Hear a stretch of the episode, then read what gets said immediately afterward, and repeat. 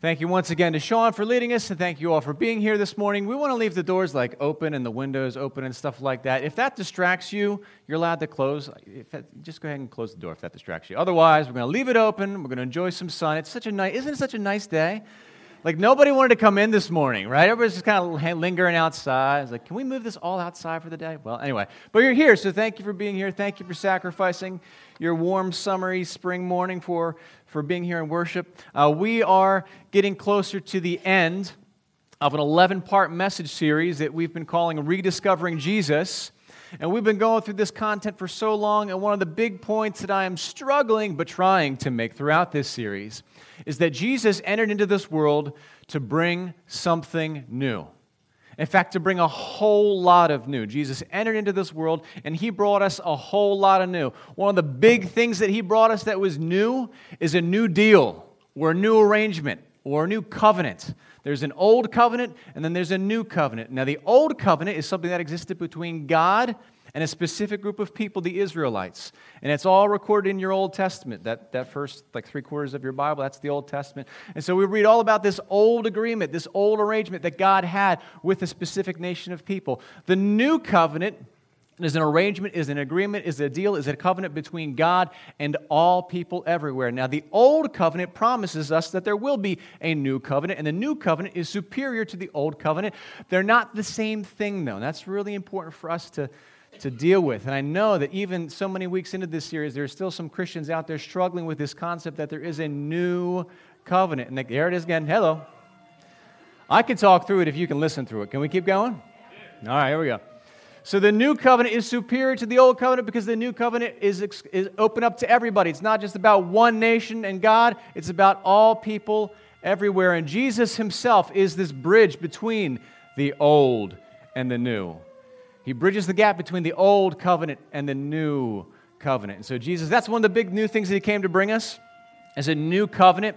He also brought us something else a new mission, or a new purpose, if you want to call it that. I prefer the term mission. A new mission in this world. If you go back to the old covenant, and those of you who are doing the chronological Bible readings, you've read, yeah, okay, one shout out. Who gave me a shout out for that? All right, who else? Right. Woo!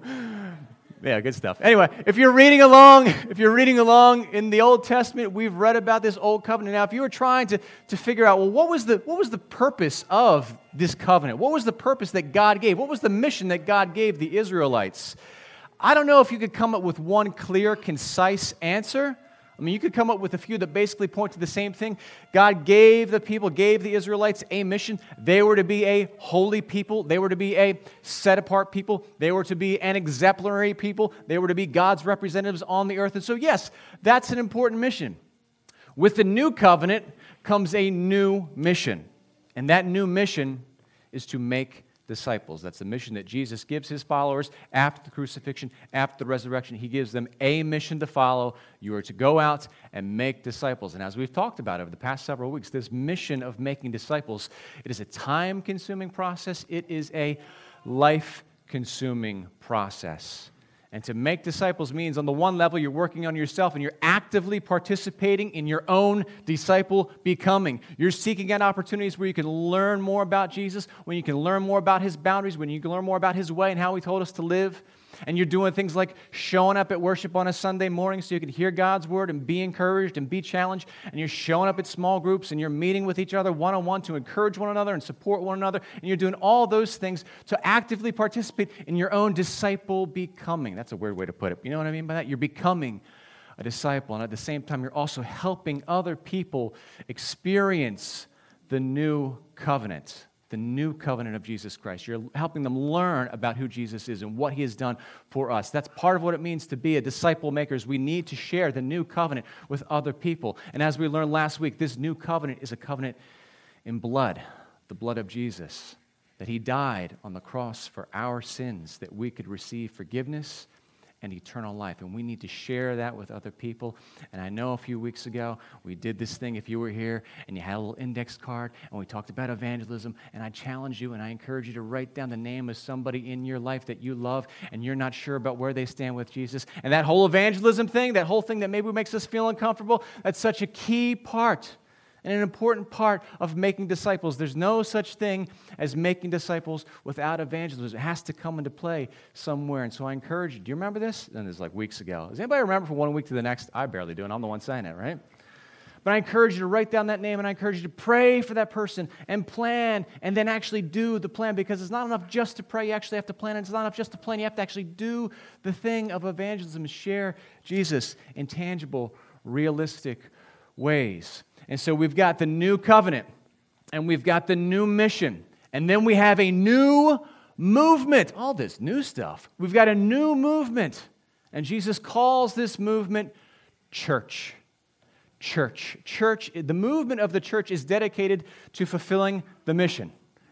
And so this might not seem like a big, like, big deal, but really is. Here's what you need to know that the timing is important here, okay? Or the order of things is important. The mission that God gives us, the mission that Jesus gives his followers, comes before the movement, okay? That is to say, the mission of making disciples comes first, and then Christ creates the movement called church around the mission. You see what I'm saying? It's important. Okay, I, am not being very clear about this. Let me try to say it a different way. Here, here's the thing it's not as if Jesus said, okay, let's create a movement. We're all called to church. Okay, guys, uh, what should we do? What should we be about? What's our mission? What's our vision? Let's brainstorm some ideas. It's not as if that happened. It starts with mission. We need to go out and make disciples. We need to share what Jesus is about. And then he creates the movement around the mission. Does that make more sense? Okay. We good? Yeah, all right, good. I love the thumbs up when I get that. That's great. And so the reason I point that out, it really is an important thing because I've sat in on enough church meetings, not at this church, but at other churches where people sit around and say, What should we be about as a church? What should our mission statement be? What should our vision statement be? And it's great for every local church to have their own unique take on that, to have their own unique vision statement or mission statement. That's a wonderful thing. But the deal is this we've already been given our mission by Jesus. It starts with mission, the movement comes after the mission. We, we cool with that? That kind of, yeah, all right, I got it again. All right, good, very good. So it feels like we've got these, these pieces coming together. We've got these three pieces of the puzzle coming together. We've got the covenant, we've got the new covenant, of course, we've got the new mission, we've got the new movement, and it's starting to feel like we've got a whole picture coming together of what we're supposed to be about as followers of Jesus. It's coming together. It's kind of like we're making some kind of a meal and all the ingredients are coming together, and it's starting to seem like we've got it all, right? What else do we need? We've got the new covenant, we've got the new mission, we've got the new movement. starting to feel like we have it all, but we don't. There's one thing missing. There's one more thing we need to add to this puzzle to make it complete. Or I'll put it this way there's one more ingredient we need to add to this, this meal before it's a thing. One more key ingredient. And without this key ingredient, nothing matters. Without this one key ingredient, we can have the new covenant and we can have the new mission and we can have a new movement. But if we're missing this last piece, this fourth piece of the puzzle, this fourth ingredient, if we're missing it, we've got nothing. Everything else is useless and won't work and doesn't work. Have you ever done this? Literally, you're making a recipe, and at some point along the way, you forget an ingredient, and it's like, well, this tastes terrible, right? and sometimes there's no substitutes, right? Once upon a time when I was younger, I tried to make pizza. Like I had the dough, I had the cheese, I had the toppings, and so I'm making the pizza, and all of a sudden I realize, ooh, I don't have any sauce. So I'm like, well, I got ketchup. That'll work, right? yeah, I know now, right? no substitutes, okay? It was a missing ingredient, no substitutes. And here's the thing with this whole church package thing that we're talking about we've got these three ingredients. We need this fourth ingredient. There are no substitutes. We need the actual sauce here, okay? And that fourth piece, that missing piece, that piece we haven't talked about yet, is the new law. So we've got the new covenant, we've got the new mission, we've got the new movement. All those things are great, but in order to make this whole thing work, we need the new law. Old Testament, Old Covenant, whole bunch of laws. 611, 613, depending on how you count them, right? Over 600, whole bunch of laws. New Covenant, New Covenant comes with law too, but only one maybe two, depending on how you count them. So it's different. Laws there, laws here. Laws in the Old Covenant, law of the New Covenant. But we need to have the law. Because if we don't follow this law, this command, this commandment of Jesus, the rest of these pieces don't make any sense, and the whole thing begins to fall apart. Without further delay, let's take a look at this new law that Jesus gives to his disciples.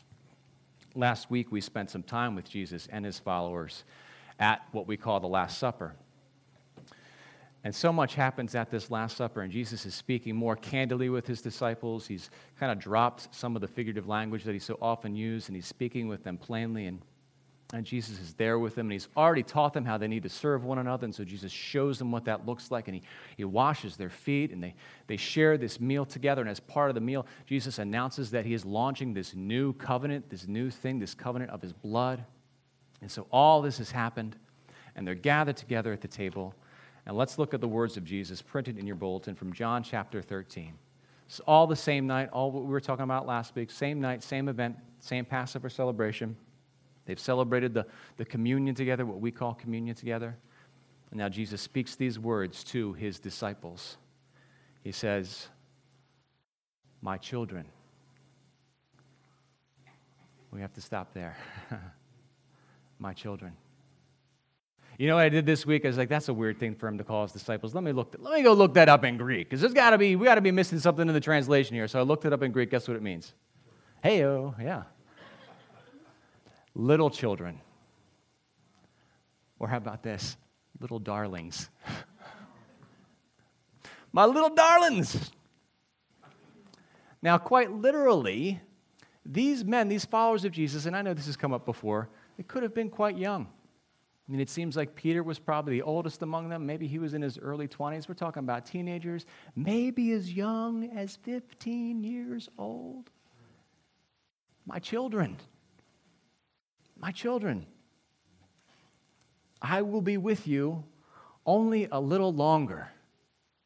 Again, those of you doing the chronological Bible reading, we've, we've, we've seen people along the way. And we've seen Moses. Moses knew when his time was up and he talks to his people. He's like, I'm about to go. All right, I'm going to be gathered to my people. Here's what I need to tell you before I go. And we saw it with Joshua also. What does Joshua say? I'm about to go the way of all the earth. Here's my last thing I got to tell you. And here's Jesus echoing that same idea. I'm only going to be with you a little while longer. And this is so this is so precious and so heartbreaking what he says next. Oh my, here we go. You will look for me and just as I told the Jews, so I tell you now where I am going, you cannot come. Over three years, all these men had shared life together every single day. Jesus got up in the morning, they woke up too.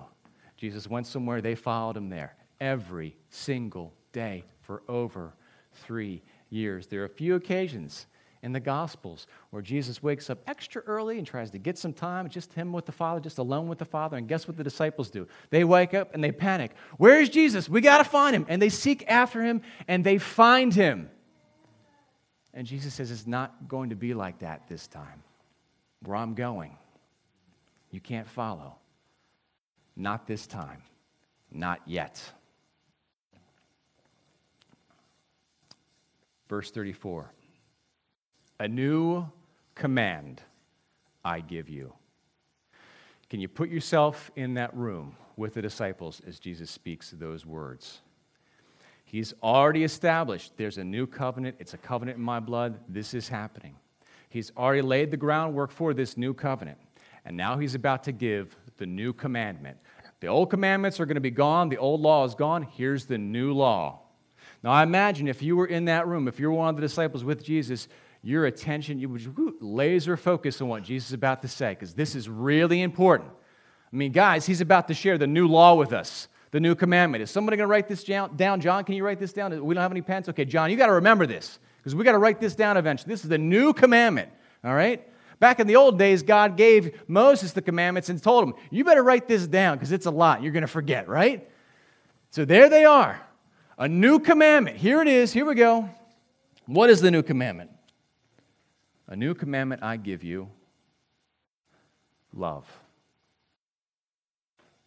Love one another. Now, if you were in that room, if you were one of the disciples, I bet you'd be confused by that because there is nothing, hear me, there is nothing new about this. Jesus, what are you talking about? New. new commandment. This is part of the old commandment. I mean, we, in the book of Leviticus, we read about, read about loving one another. That's, that's old. That's part of the old law. We're supposed to love one another and care for one another, and we're supposed to take care of the, you know, the foreigner in our midst and show them love, and we're supposed to take care of widows and orphans and the Levites, and we're supposed to, yeah, we are, Jesus, what are you joking? New command? Love? I mean, it wasn't even a new teaching for Jesus. He'd already taught about this. Matthew, if you want to have your Bibles with you, you can take a look at this. Matthew, let's see here. chapter 22, beginning with verse 34 here. Let me show you this because Jesus already taught about love. This is not new. It's not new to this new covenant, it's part of the old covenant. Jesus taught this before. Chapter 22, verse 34 Hearing that Jesus had silenced the Sadducees, the Pharisees, gathered together, one of them, an expert in the law, tested him with this question. He said, Teacher, which is the greatest commandment in the law? Verse 37 Jesus replied, Love the Lord your God with all your heart, with all your soul, with all your mind. This is the first and the greatest commandment, and the second is like it love your neighbor as yourself. Nothing new about love. Jesus was quoting from the old law, the old covenant, when he spoke these words about loving God, and then he clarified this whole thing about loving one another and he ranks them as really being equal. And just a little side note here about love and what Jesus was saying. And I feel like if you were to go out today and try to share this teaching of Jesus with other people, hey, we ought to love one another, right? I feel like most people would agree with you there. I think it'd be difficult for you to find someone who disagreed with, like, okay, well, what's going on about? I'm not sure that we should love one another. I'm not sure that's the best policy for humankind, right? Most people would agree with that, right? What most people might not agree with, what some people wouldn't agree with, is the first part, which is love God. And I'll tell you this right now. I know Jesus sets these things up as equals to love God and love one another, and that's wonderful and that's fantastic. But if you love one another without loving God, that love is incomplete. The love that you have for others isn't the same unless it comes from a place of loving God first. And so, again, this is a teaching that Jesus has, has, offered to his disciples before to love one another, to love your enemies, to pray for those who persecute you, to love your neighbor. And they ask, Well, who is my neighbor? And say, Everybody is your neighbor, is what Jesus says. Love, the commandment of love, is not new, except in this instance and at this time.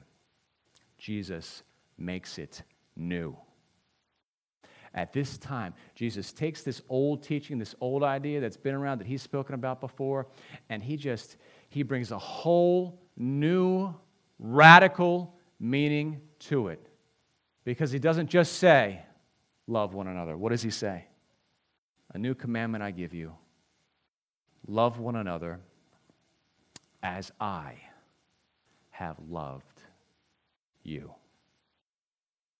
Love one another as I have loved you. The problem with the command, whether you're talking about the Old Testament command or the New Testament command, the Old Covenant command or the New Covenant, or the New Covenant command, the command to love one another, the problem is this how do we define love?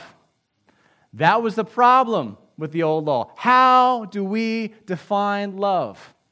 In the old law, the Old Testament, the Old Covenant, what we read is that their obedience, the Israelites, their obedience to God was supposed to be motivated by their love of God. Over and over, love God enough to obey his commandments. And sure, if love doesn't work, there's always fear of God because there was consequences there. When you obey, you're blessed. When you disobey, you're cursed. Okay, so if love's not going to work, you can try fear as a motivator, but fear isn't a great motivator, is it? So, love, love was the command. Love God.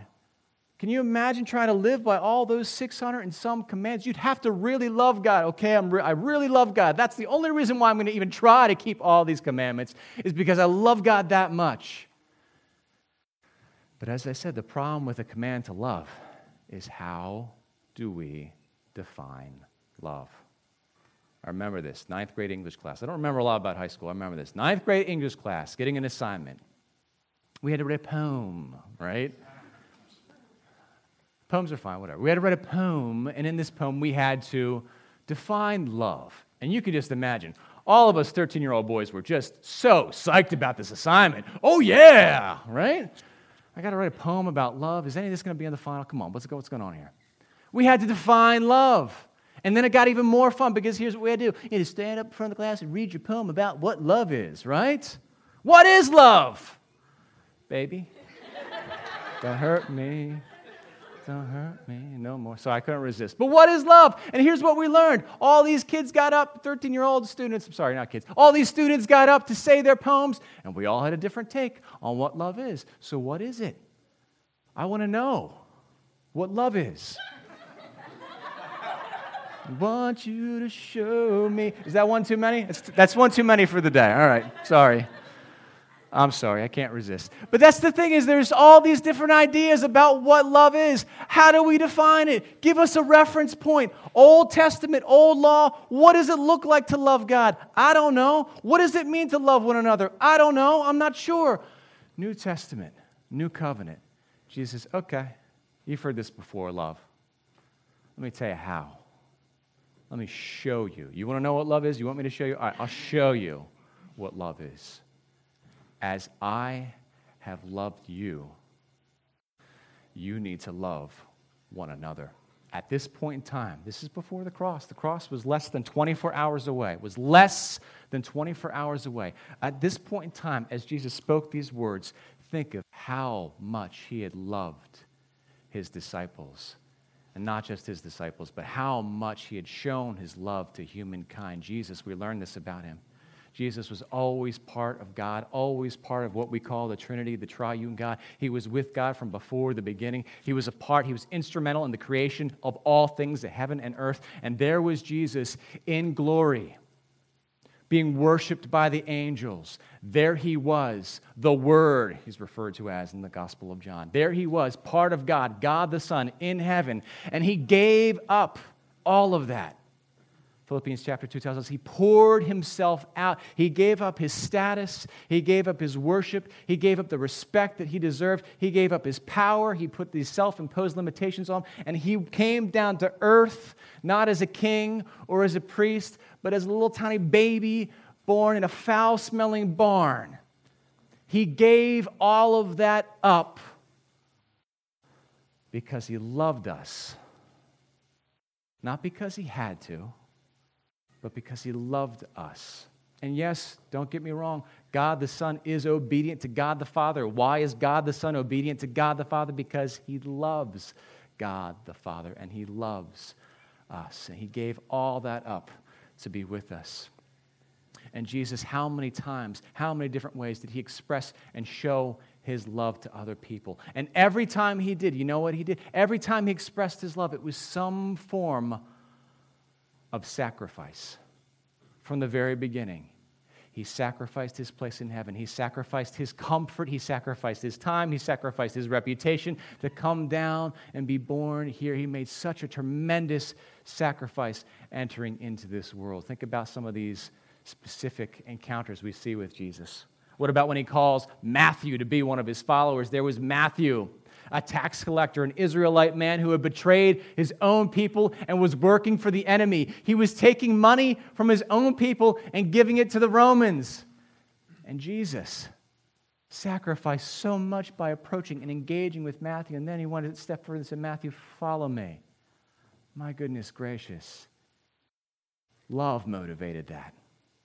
It's because of love Jesus invited Matthew to be one of his followers, and they sat down and he had meals. He ate with sinners. He ate with sin. He, he broke bread with, with people who were living far away from God. He broke bread with people who wanted nothing to do with God. He sacrificed his reputation big time. The religious establishment said, You're not supposed to do that. You're making yourself unclean, but Jesus did it. But you go back even before then. Back to John the Baptist. Do you remember this from week one? Back with John the Baptist, and all these sinners had gathered together to hear John the Baptist speak. And when Jesus first began his ministry, he did not present himself to the priest, he did not present himself to the Sanhedrin. He went and stood in a crowd of people. He stood among the sinners to be one of them.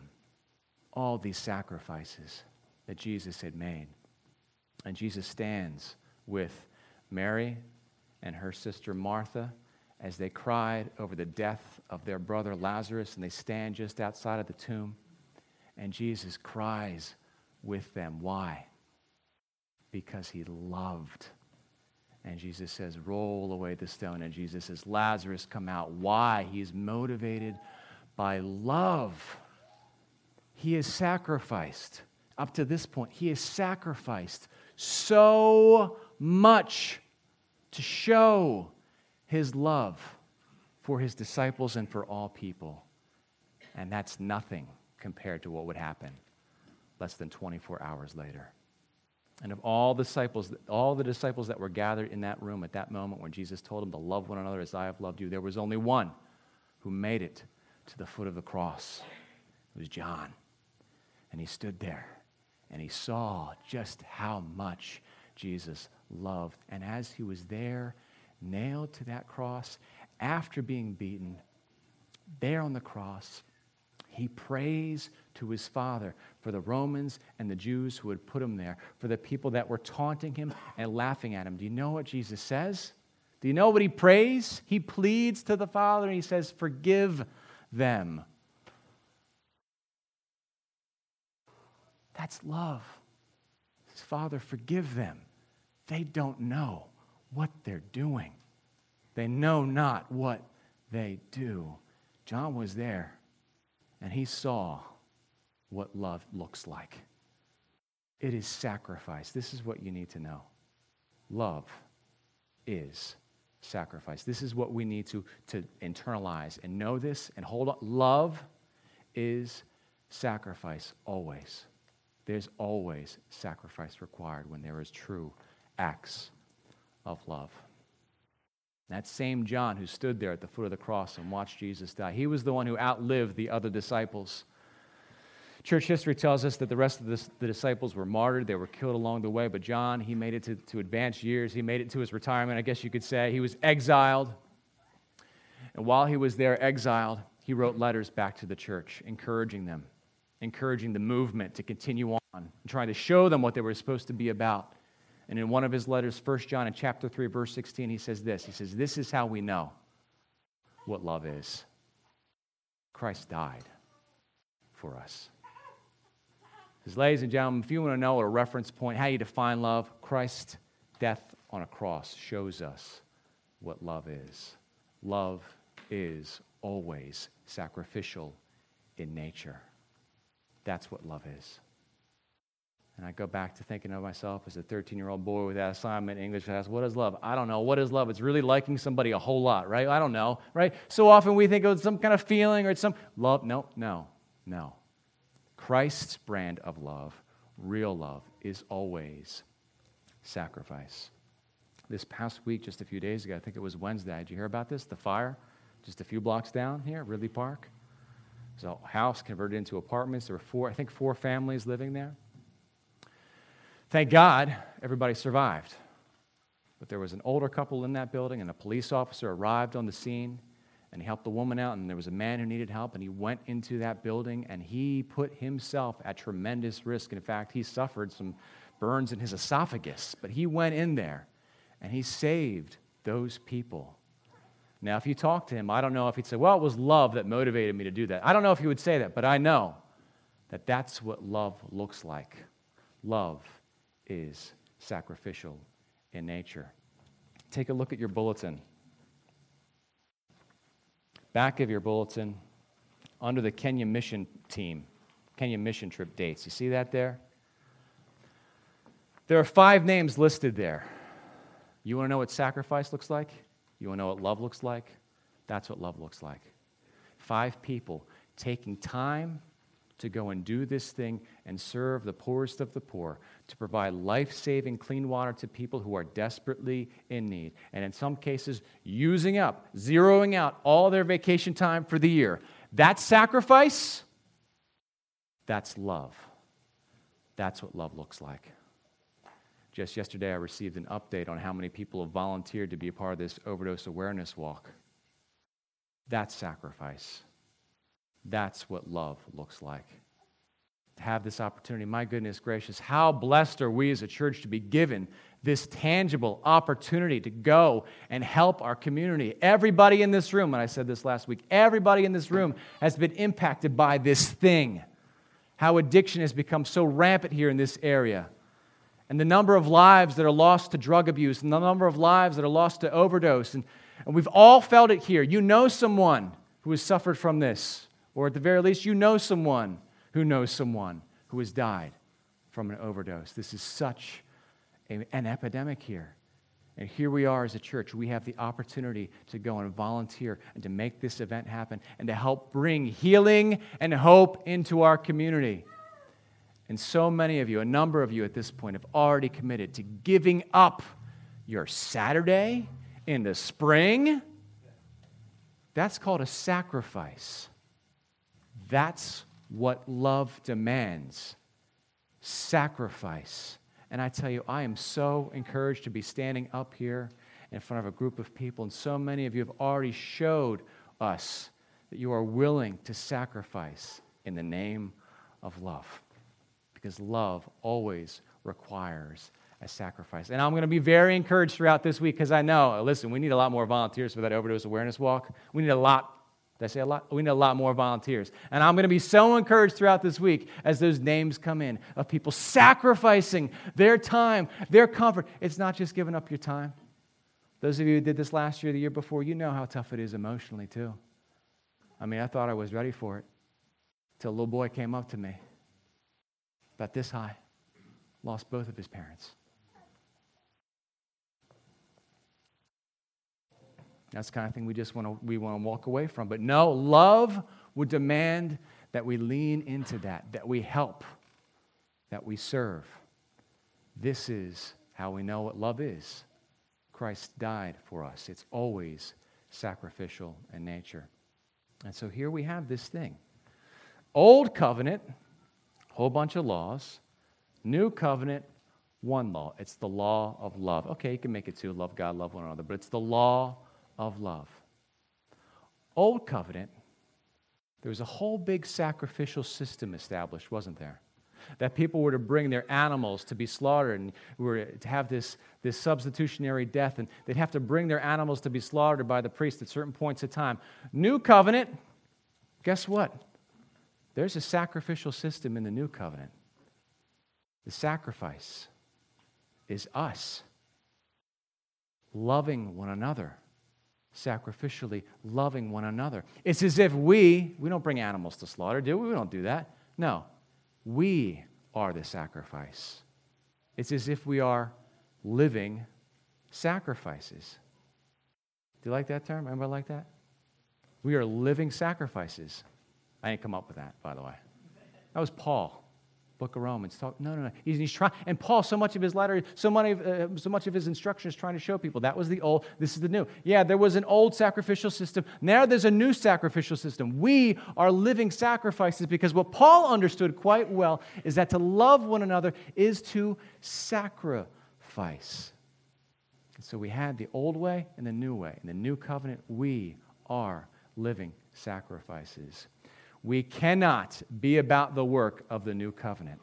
We cannot be about the work of making disciples. And we absolutely have no business calling ourselves a church without love. The key ingredient. It's the sauce that brings us all together. We need to show love to one another. Now, it's been really interesting as so many of these, these um, rediscovering Jesus small groups are happening throughout the week. There's a question that came up that I feel like is really worth addressing. And the question is this okay, if this old thing is over and the new thing has begun, how do we define sin? I mean, yeah, we get some instructions in the New Testament about what's sin. That's all good, but it's nothing like the Old Testament. I mean, it's like, here's all these things. Can't do this, can't do this, can't do this, can't do this. It's not the same here, right?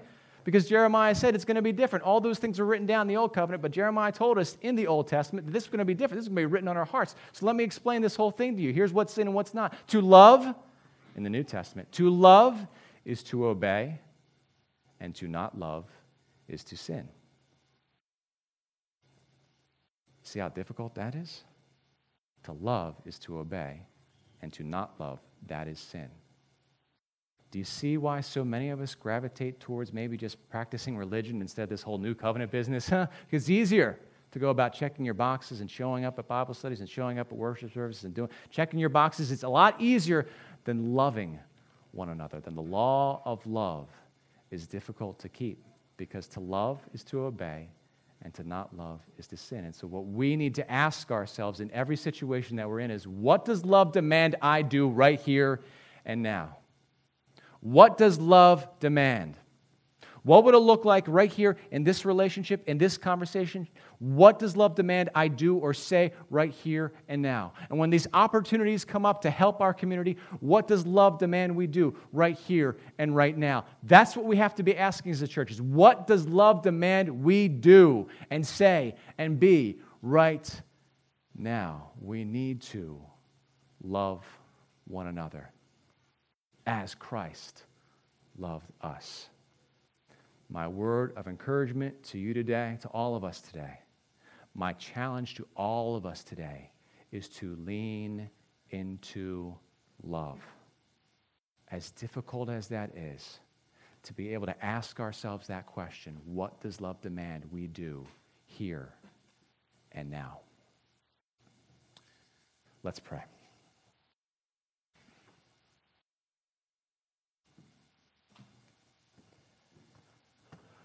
Lord Jesus Christ, knowing, knowing our human limitations, you promised us to send a helper, an advocate, the Holy Spirit. And Lord Jesus, you know that what we can't do in our own strength, you can accomplish through us by the power of your Holy Spirit. And so, Father God, I pray that you would fill us anew with your Spirit, that we could be about this work of sacrificial love, that we would ask ourselves the question, what does love demand? That we would answer that question and lean into this law of love. Father God, take this, your church, Hope Community Church, take it and transform us into a community of people who are known by our love. In Jesus' name we pray. Amen.